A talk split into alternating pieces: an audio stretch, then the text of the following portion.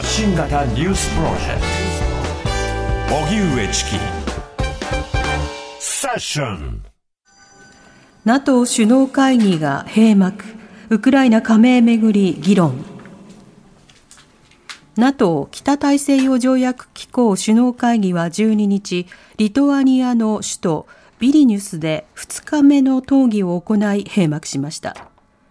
NATO は11日の共同声明でウクライナの将来の加盟について具体的な時期を明示せずこれを受けてウクライナのゼレンスキー大統領は前代未聞で馬鹿げていると SNS で不満を表明。その後 G7 主要7カ国の首脳はゼレンスキー大統領と会談。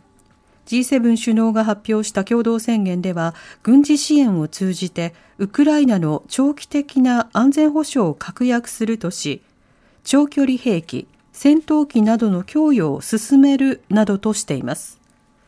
NATO 加盟に向けた明確な道筋が示せず G7 による長期的支援の宣言で補った形です。また NATO が将来の加盟手続きを簡略化する方針を決めたことについてゼレンスキー大統領は高く評価すると述べました。トラックの2024年問題最高速度引き上げを検討へ。警察庁は今日高速道路で時速80キロとなっているトラックの最高速度の引き上げに向けて有識者検討会を設置すると明らかにしました。トラック運転手の残業規制強化で人手不足などの物流危機が予想されている2024年問題への政府の対策の一環で物流業界から輸送の効率化につながるとして政府へ要望が出されていました。今回、検討の対象となるのは、車両総重量8トン以上の中型や大型のトラックで、8トン未満のトラックはすでに100キロに引き上げられています。有識者検討会は今月26日に最初の会合を開き、論点を整理した上で年内をめどに提言を取りまとめる方針です。ASEAN の関連会議がスタート。インドネシアで今日から ASEAN 東南アジア諸国連合と関連国の外相会議が始まり、ロシアのウクライナ侵攻や中国が軍事拠点化を進める南シナ海の問題などが焦点となります。日本をはじめアメリカやロシア、中国も参加する中、ロシアのラブロフ外相は ASEAN と外相会議を開き、食料やエネルギー安全保障などの協力を唱え、アジア太平洋地域の安全保障は ASEAN 中心主義を土台にすべきだと欧米を暗に牽制しました。日本の林外務大臣は午後 ASEAN に中国、韓国も加えた外相会議に臨みます。経済関係や海洋協力の強化を目指す方針ですが、中国や韓国の野党などは東京電力福島第一原発の放射性物質トリチウムを含むアルプス処理水の放出計画に反発していて、林大臣は対話を通して理解を求めたい考えです。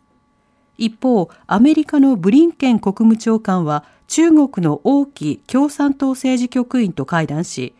対話維持の重要性を確認するとみられます。北陸で記録的な大雨、大気不安定。東海や近畿、中国地方の日本海側では今日午前から梅雨前線の影響で大雨になっているところがあります。昨日夜には石川県、富山県で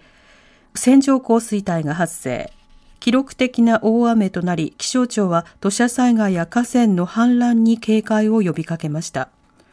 九州北部や北陸を中心にこれまでの大雨で地盤が緩んでいる場所があり、少しの雨でも危険度が高まる恐れがあります。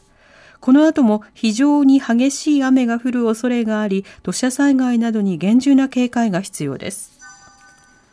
家出中の少女を駐在所に宿泊させわいせつ。岡山県警の巡査部長を逮捕。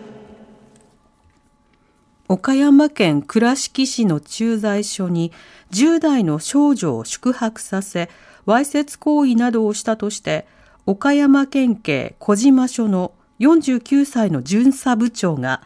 県青少年健全育成条例違反と強制わいせつの疑いで逮捕されました。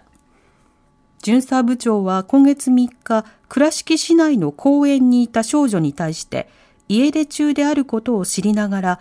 駐在所で休もうなどと伝え、翌日にかけて宿泊させ、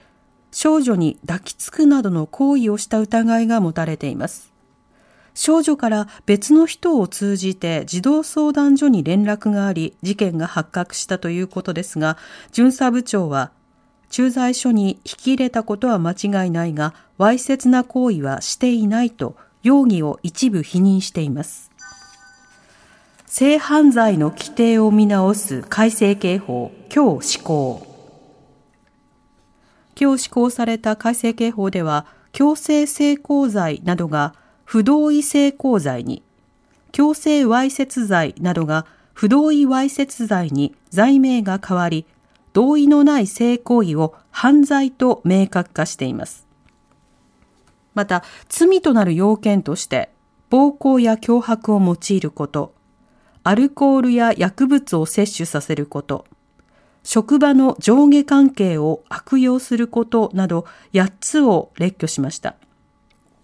そして、性行為の同意を判断できるとみなす性交同意年齢は現在の13歳から16歳に引き上げられ、わいせつ目的で子供に報酬を約束するなどして面会を求める行為も取り締まりの対象となっています。ではおしまいに株価と為替の動きです。今日の東京株式市場日経平均株価は昨日に比べ475円ほど高い32,419円33銭で取引を終えました。一方、東京外国為替市場円相場午後4時現在1ドル138円37銭から40銭で取引されています。荻上チキ